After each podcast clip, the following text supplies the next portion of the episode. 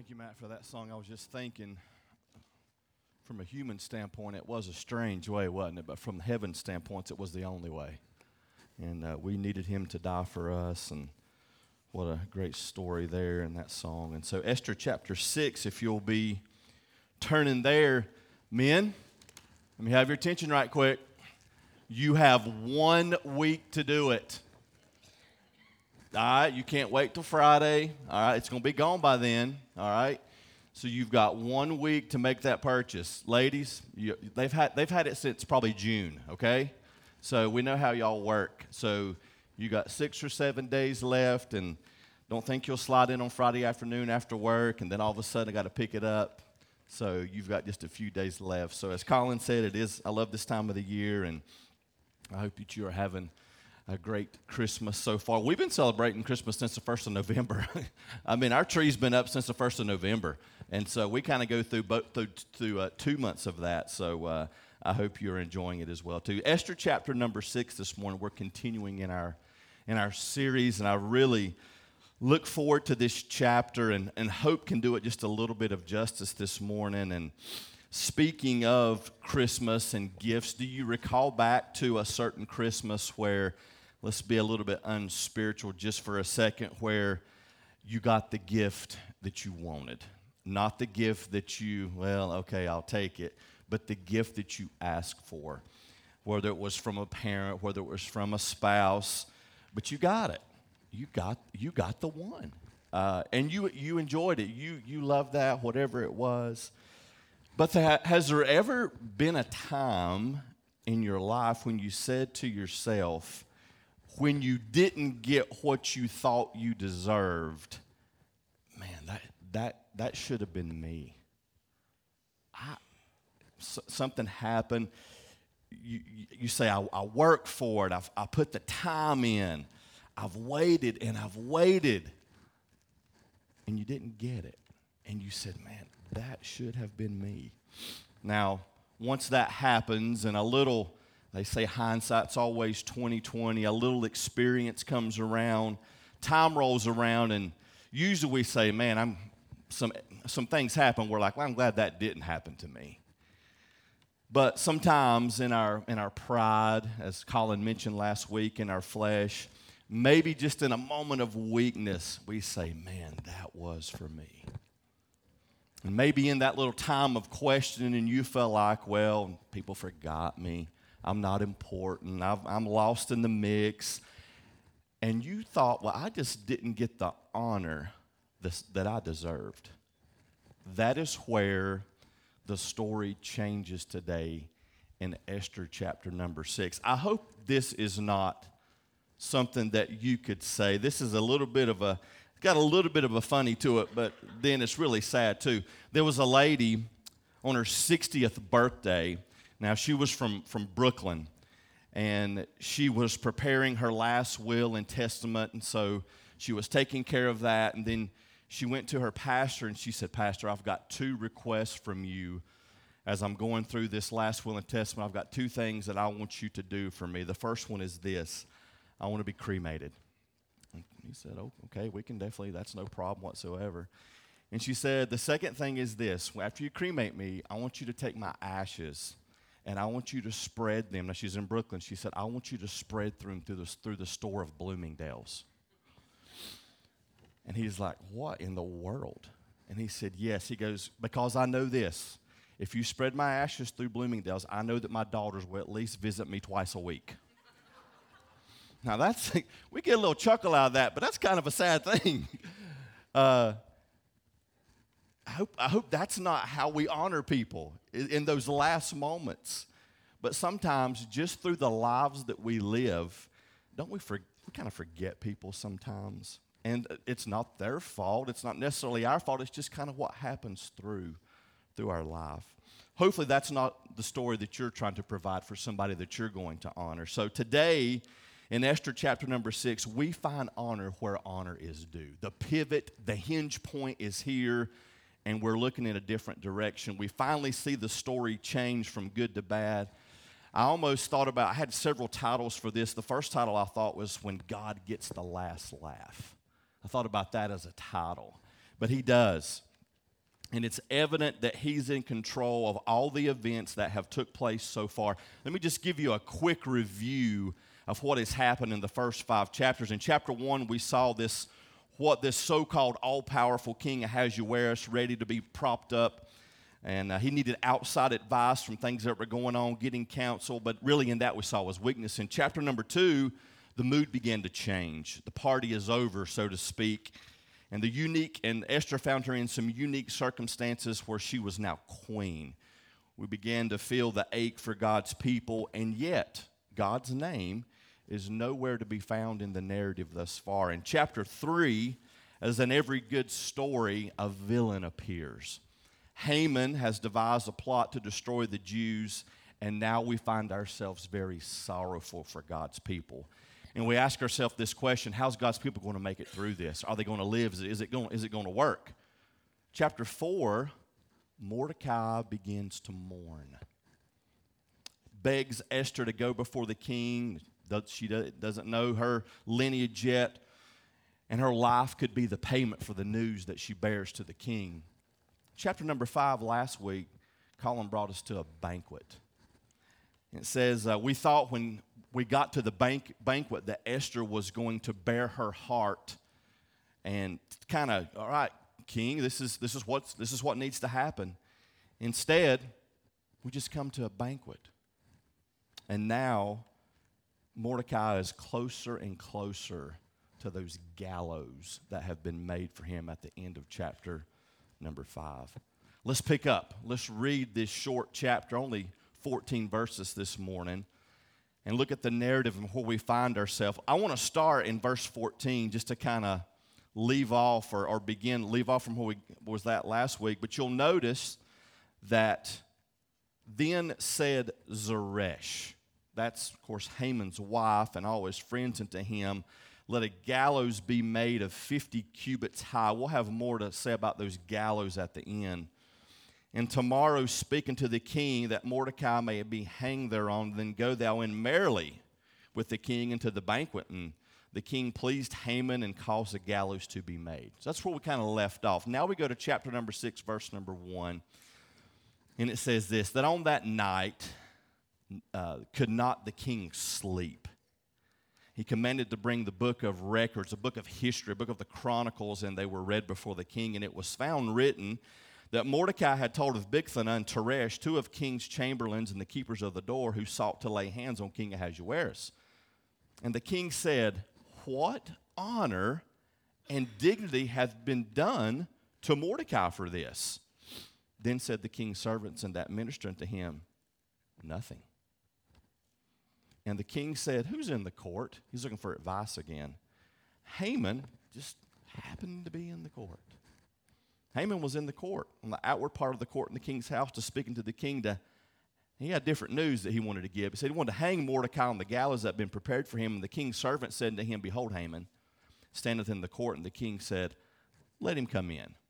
So Haman came in, and the king said to him, What shall be done unto the man whom the king delighteth to honor? Now, in my mind, I can imagine as Haman walks in, he's like, All right, here we go let me go get my stuff. I'm gonna get all my stuff. Let me get all my stuff here. And I didn't even catch this till this morning. And I was listening. I, I listen to the Bible a lot, and, and the Bible app that I have is, is a dramatic reading. And sometimes it's funny, but sometimes it's like, oh, maybe it could have happened like that. And, I, and it's right there in black and white, but th- it just didn't hit me till this morning. What shall be done unto the man the king delighteth to honor? Notice this next few words. Now Haman thought in his where? His heart. And that hit me this morning that that really, as Colin talked about last week, a comparison and contrast of humility and pride, that's really where that seed of pride begins to grow. It's within our heart and it begins to bloom. It gets in our mind, and then the fruition of it comes about. Let's continue to read. To whom would the king delight to do honor more than to myself? And watch what happens. Haman's putting on the dog here, okay? Haman answered to the king, For the man whom the king delighteth to honor, he said, Let the royal apparel be brought to the king that useth to wear, and the horse that the king rideth upon, the crown royal which is set upon his head. Let his apparel and the horse be delivered into the hand of one of the king's most noble princes, that they may array the man with all whom the king delighteth to honor and bring him on horseback through the street of the city. Proclaim before him, Thus shall it be done to the man whom the king delighteth to honor. It's a pretty good, it's a pretty good way to come in, isn't it? then the king said to Haman, Hurry up, make haste, take the apparel, do the horse, and thou hast said, and I just can't help but laugh, and to do even so to Mordecai the Jew. Could you imagine? I would, man, if, if I was ever a fly on a wall, I would want to. You imagine what his face, I mean, just like drop, like, huh? wait, what about me? What, what, about, what about me? first time that the king actually refers to Mordecai as a Jew in verse number 10. And he says, That sitteth at the king's gate, let nothing fail of all that thou hast spoken. Then took Haman the apparel, the horse, arrayed Mordecai. Could you imagine? Here's your coat, here's the horse. I mean, could you imagine? through the street of the city, proclaimed before him, Thus shall it be done unto the man whom the king delighteth to honor. And Mordecai came into the king's gate, but Haman hasted to his house, now who's mourning, having his head covered. Guess what? He goes back and talks to Zeresh and all of his friends again. They have a different story this time. Why didn't you why couldn't you give me some of this just 24 hours earlier, okay? Haman told Zeresh, his wife, and all his friends everything that had befallen him. then said his wise men and Zeresh, his wife, unto him, If Mordecai be of the seed of the Jews, before whom thou hast given begun to fall, it says, Thou shalt not prevail against him, thou shalt surely fall. You don't have a shot. You remember what all has God, you, you remember some of this, you don't, you don't have a shot. And while they were yet talking with them, came the king's chamberlains and hasted to bring Haman unto the banquet that Esther had prepared. Pray, pray with me this morning, if you would. Father, we thank you for your word. God, what a story that we have this morning, God. I pray that you would help me, Lord, as we try to give this to, to realize that, Lord, you are in control of every single aspect of our lives. Lord, you care for us, you walk with us, you watch us. And despite of any circumstances that we may have, Lord, we see that you're in control. And help us as your people to give into that and give our life to you. Help those that may be here that don't know who you are, that don't know you in a free pardon of sin, would help them to give their life to you this morning. We thank you for that. Your name we do pray. Amen. Well, here we are. We're in chapter 6. We come to this hinge point, the pivot of the story. And finally, we get to see who the hero of the story is. It wasn't Mordecai, it wasn't Esther it was the unseen character of God Himself. He is going to have His way. And remember this God can choose who He wants to use. Let me remind you our lives only have significance when we realize one thing that there's a bigger story that's going on just beside what is around us. And when we realize that that bigger picture is a picture of redemption, then our story, we learn to fit in his story. That's where the puzzle piece fits. And remember this God can choose to use a broken person, He can choose to use a sinful person, He can use that unrighteous person to get him exactly what He wants to get done. I found this in chapter number six as I was studying this week that there's a literary device to use called a chiasm. I don't know if you ever heard of that before, but really scripture itself is a, is a chiasm. So, what does that mean? A chiasm is a literary structure where the words or themes of the first section of a passage are repeated in reverse order in a second part of the passage. Literally, it's a role reversal, is what happens. And we see a chiasm herein. It, it's a mirror effect, it's a reflection, but just in a, in a unique order. Sometimes they call it a ring structure. Commonly speaking, this is sometimes when we'll use a chiasm. You know this. When the going gets tough, the tough get going. We've used those before in everyday life. There's another one that we use. It's uh, by failing to prepare, you are preparing to fail. So we use those structures in everyday life, but here in Scripture, God decides to use this to get his way. And, you think about it, even Scripture, and we'll mention more later, but even Christ on the cross going to, what we'll get to today, from gallows to glory, his redemptive story is a chiasm. It's a, it's a role reversal. So I was studying, I saw three things that I thought was very unique. And I, I, here, I'll give all three of them to them. We'll break them down. The first one I saw is this there's control in our lives over just coincidences happening. And that's God's providence in action. The second thing I saw was this it's, uh, there's honor over homage in our life. I know those words sound a lot alike, but there is a difference. God's perfect, his, his perfect, uh, purpose is perfect in our life.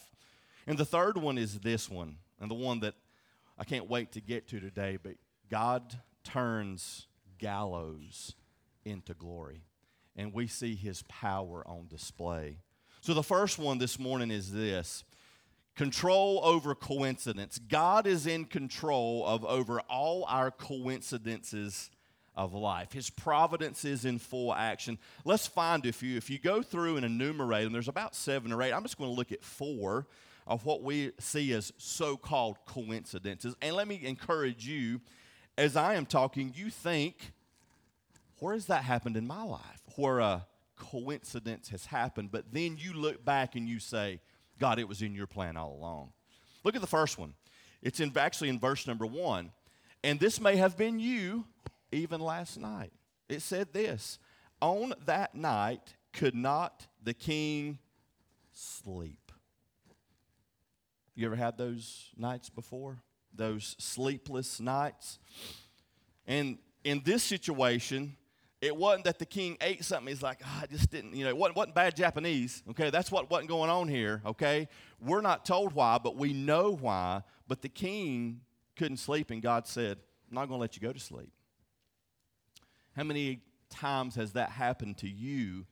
You've worked, I mean, you've put in a good day's work. You've sweat, you've, you've been using the brain all day you wake up at 2.30 and you're wide awake and you're like why can't i sleep? And okay let me grab my phone let me kind of go through it let me go get some water. Nothing works. And you're laying there. And this is what happens. All right god i'm up. Let's, let's talk a little bit. And you begin to pray. And it's in that prayer at 3 o'clock in the morning that something comes to your mind a family member, a trial, and you begin to pray, Lord. And then about 15, 20 minutes, your mind begins to settle and you go off to sleep. And then two hours later, here's the alarm clock. Bam, there it goes again. And you're up. You go throughout your day, and it gets to be about 12 30, 1 o'clock, and you're like, man, wish I could have slept a little bit more last night. And then that person that event that you prayed for at 3 o'clock that morning, someone comes up and says, Man, I'm having, it kind of confirms that prayer that you prayed at 2.30 in the morning. And then you think, wow, God, you have a way of doing things unusual way. He sure does. He has a way to get our attention, and he will do that if he needs to. If he needs to wake you up at 2 o'clock, he will. He does it other ways. This one, the king just couldn't sleep. Look at the second one. Now, if this doesn't put you to sleep, what in the world's going on, okay? No offense to you history majors out there, but it says, and he commanded to bring the book of records of the Chronicles, and they were read before the king. Now, when you're reading your Bible and you go through Chronicles, I am telling you, boy, that, that's a tough one. God, why is this here? You start reading the Chronicles, man, I'd go to sleep real quick but he wasn't asleep. He was intrigued because it just so happened that he had a story read to him about a man named Mordecai the Jew. So he couldn't sleep. He had a history book read to him. And now Mordecai has brought up in his remembrance, and it says this, and it was found written in verse number two that Mordecai had told of Bigthana and Teresh, two of the king's chamberlains and the keepers of the door, who sought to lay hand on King Ahasuerus. And as he's sitting there having that read to him, no doubt a very dramatic reading, the plot was revealed, and he says, What was done for Mordecai the Jew? There is nothing done for him. We got to fix that. We have to fix that right now. We have to fix that. All those good and bad things that come to pass in our life are a part of God's plan. A lot of times we read Romans 8:28, but I, I pulled in two more verses that goes before Romans 8:28. And Romans 8:28 still works. But look at verse number 26. It says this, Likewise the Spirit also helpeth our infirmities, for we know not you ever been there before? For we know not what we should pray for as we ought, but the Spirit itself maketh intercession for us with groanings which cannot be uttered. He knows exactly what we need. All those bad and good, they're part of his plan. And he searcheth, verse 27, the hearts that knoweth what is in the mind of the Spirit, because he maketh intercession for the saints according to the will of God. In verse 28, we're very familiar with. We know that all things work together for good to them that love God, to them that are called according to his purpose. He knows exactly what we need. He's got everything planned out for us. Even though we may not see him, the unseen hand of God is right there. The fourth thing I saw that was just a coincidence, but really God was in control, is in verse number four. Now, get in your mind this Haman's on the way to the king and man, I bet he has got a pep in his step. He's probably got his coat jacket and he's kind of doing this and he's like, man, I am coming to the king because it's time for Mordecai to die. Mordecai is going to die, the Jews are going to die, and to die, and then I'm going to a party. That sounds like a pretty good day. And the king said, Who's in the court? And Haman came into the outward court of the king's house to speak unto the king to hang Mordecai on the gallows that he had prepared for him. And the king's servant said to him, Behold, Haman standeth in the court. And the king said, Let him come in. So, is that just a coincidence, or did God have those people there exactly where He wanted them? Yeah, He did. And let me tell you, in our lives, as things get a little bit crazy, we don't understand things, we got to realize that even in those moments, God is still in control.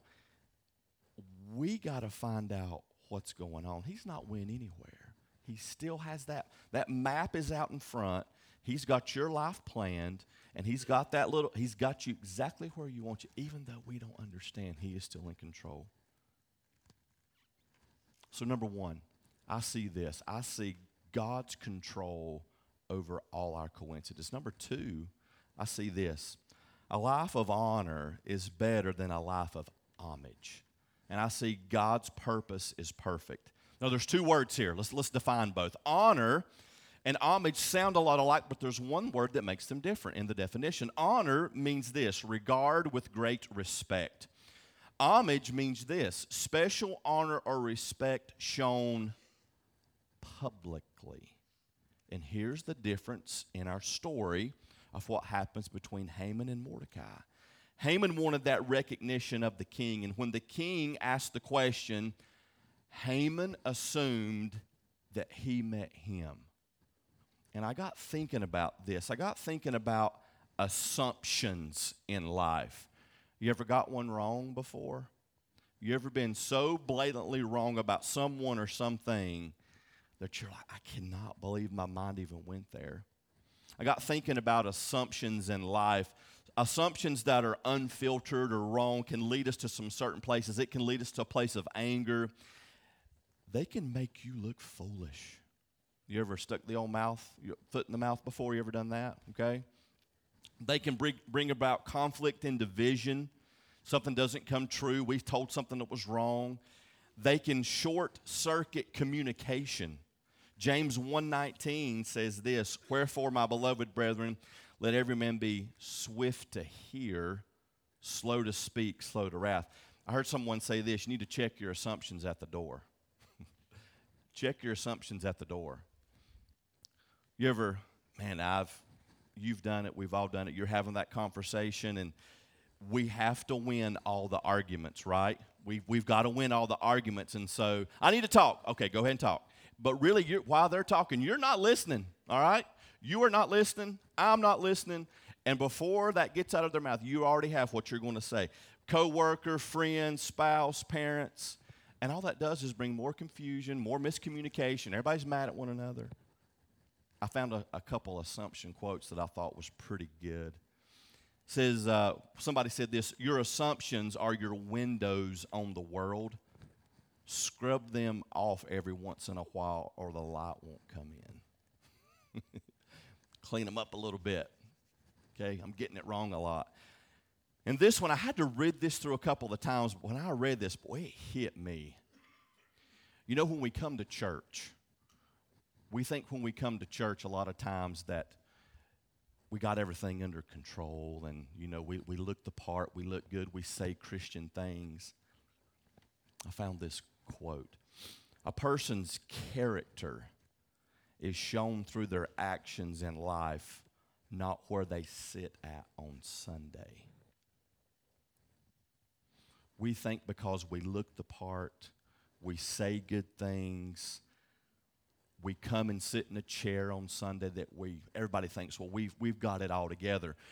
We automatically think that the person that's behind the pulpit, no matter no matter who it is, well, they've got all their ducks in a row. Everything looks good. You say, well, that's kind of tough. Yeah, it is. That is rough, but you know what it is also? It's real. It's real. That's the real mud in the life of things. And we come to church and we assume that everybody's okay. But I'm telling you this, Eufaula, we need the help of the Holy Spirit every day, every minute. Attitudes can get wrong, behaviors can get wrong, and it takes literally the touch of God just to say, All right, take a breath Let's get this thing going in the right direction again. In verse number seven, we find Haman on the wrong end of an assumption.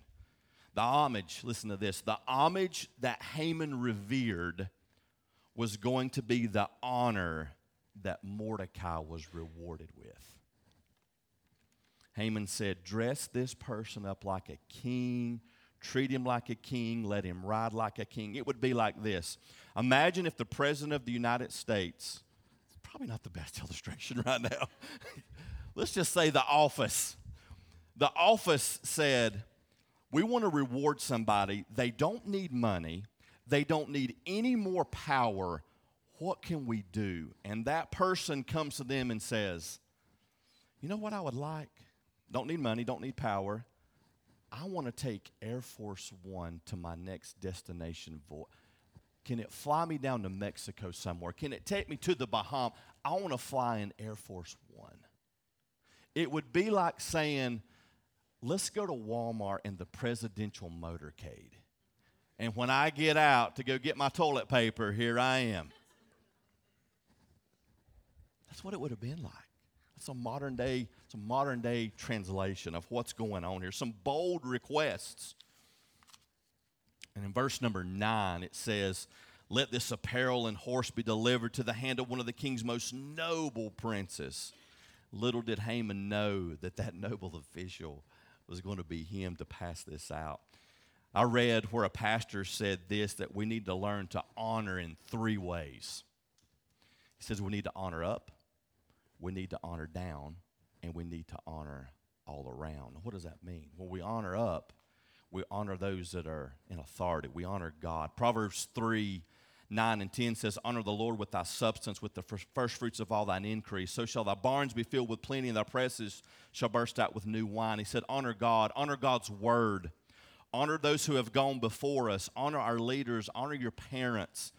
I was uh, asking Matt this morning and Colin, Pastor Clarence Sexton passed away this week, I'm sure you some are, are familiar with him. He was the pastor of Temple Baptist Church and the president of Crown College there in Tennessee. And Scott Pauley, the evangelist, wrote a little tribute to him. It was called The Reflections of the Homegoing of a Spiritual Father. I thought, man, he did a great job. I'm just, just a, a small excerpt of what he said. He says, When I began to travel in the early days, Pastor Sexton would tell me that the most important thing I could do in any church was simply be an encouragement to the pastor.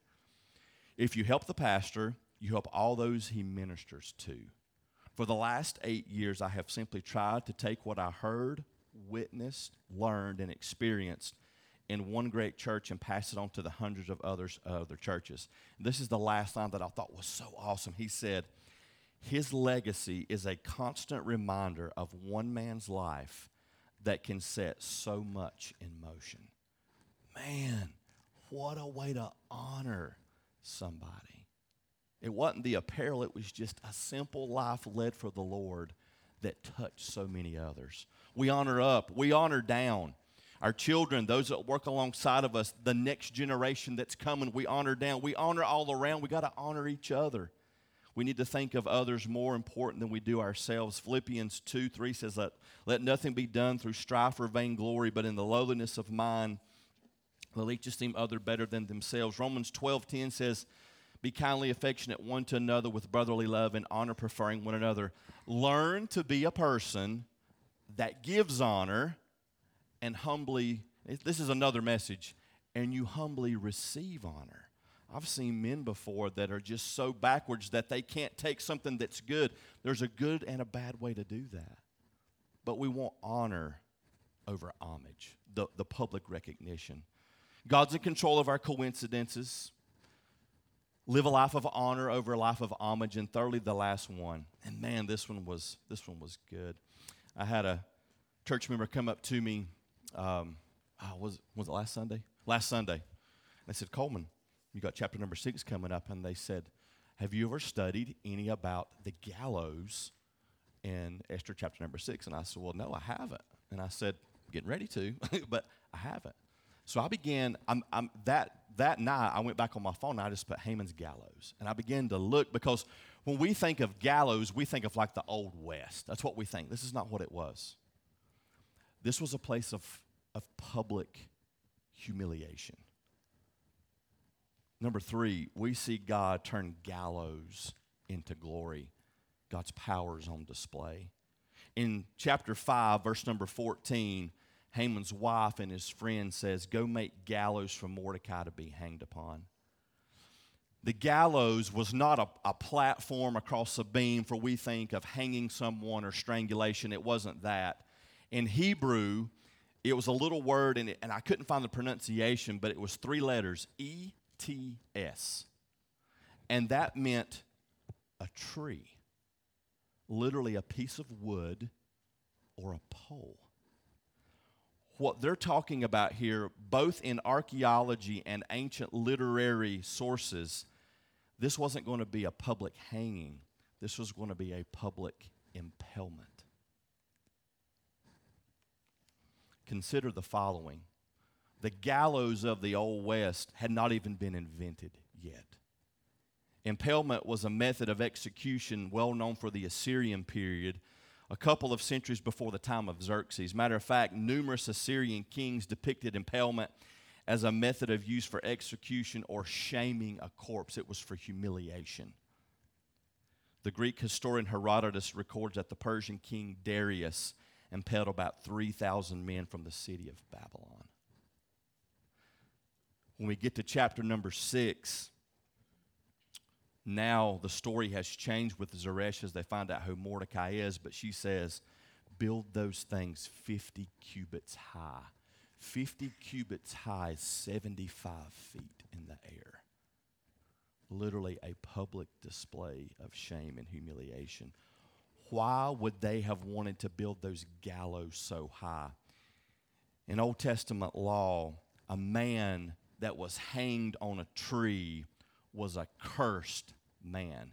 In Deuteronomy 21 22, it says, If a man had committed a sin worthy of death, I know the end of the story. I'm thinking about what God has done for us.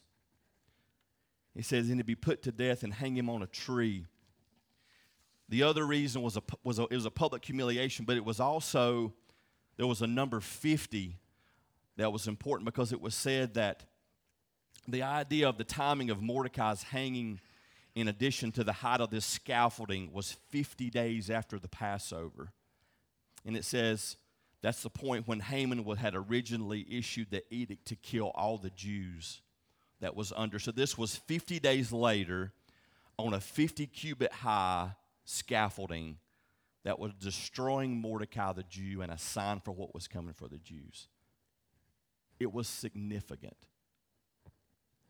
As I read this story, I thought about the humiliation of gallows, and I couldn't help but think of another man who hung on a tree for you and me. And those gallows, that pole, that tree, was turned into glory for us. The Bible says in Matthew 27, they gave him vinegar to drink mingled with gall. When he had tasted thereof, he would not drink. They crucified him, parted his garments, casting lots that it might be fulfilled, which was spoken by the prophet. Parted my garments among them upon my vesture. Did they cast lots? In verse 36, and says, And sitting down, they watched him there. For sake of time, in Mark 15, 17, 225, go back and read it. They, they clothe him in royal apparel. And it says in verse number 22, they bring him to the place called Golgotha, which is being interpreted the place of the skull. They gave him drink, wine mingled with myrrh, but he didn't receive it. Then they crucified him and they parted his garments, casting lots upon them, every man should take. It was the third hour and they crucified him. Let me remind you just as Mordecai's story was not over, Christ's story was not over either. The best was yet to come. The chiasm was in full effect. The role reversal had taken place. And so now we see that Christ hanging on the cross was the biggest chiasm that we could find in Scripture. And God turned Mordecai's gallows into a place of honor and prestige. He was paraded around as king, he was given the kingly glory, and he can do the same thing for you and I. He can take unrighteousness to righteousness. He can take a life of sin to a life that's a blessing for him and holiness for him. And the greatest thing, the greatest chiasm is this He can take you from death to life. I'll leave you with this this morning. All of you came in with a box this morning. And in your box, you've got everything that you can control. You got your life, you got your kids.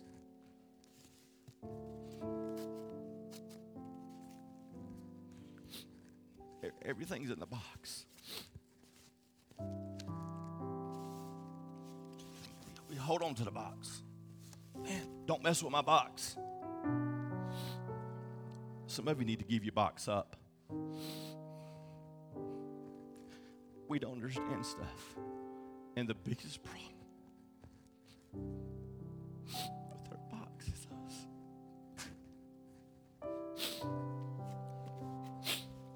You need to take that box. You need to leave it right there.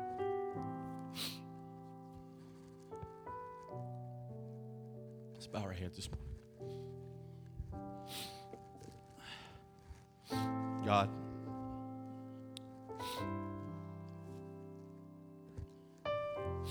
Thank you for your word, Lord.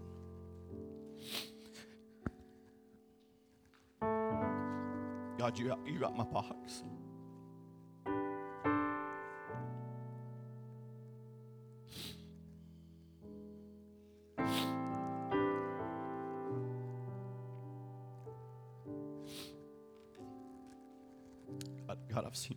Your in action.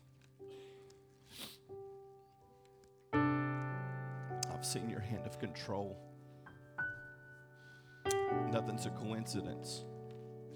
Our steps are ordered by you. I thank you for that. God, I pray you'd help those underneath my voice to give up their box, throw it all in, trust you. As Matt sings, you do business with God this morning as you see fit.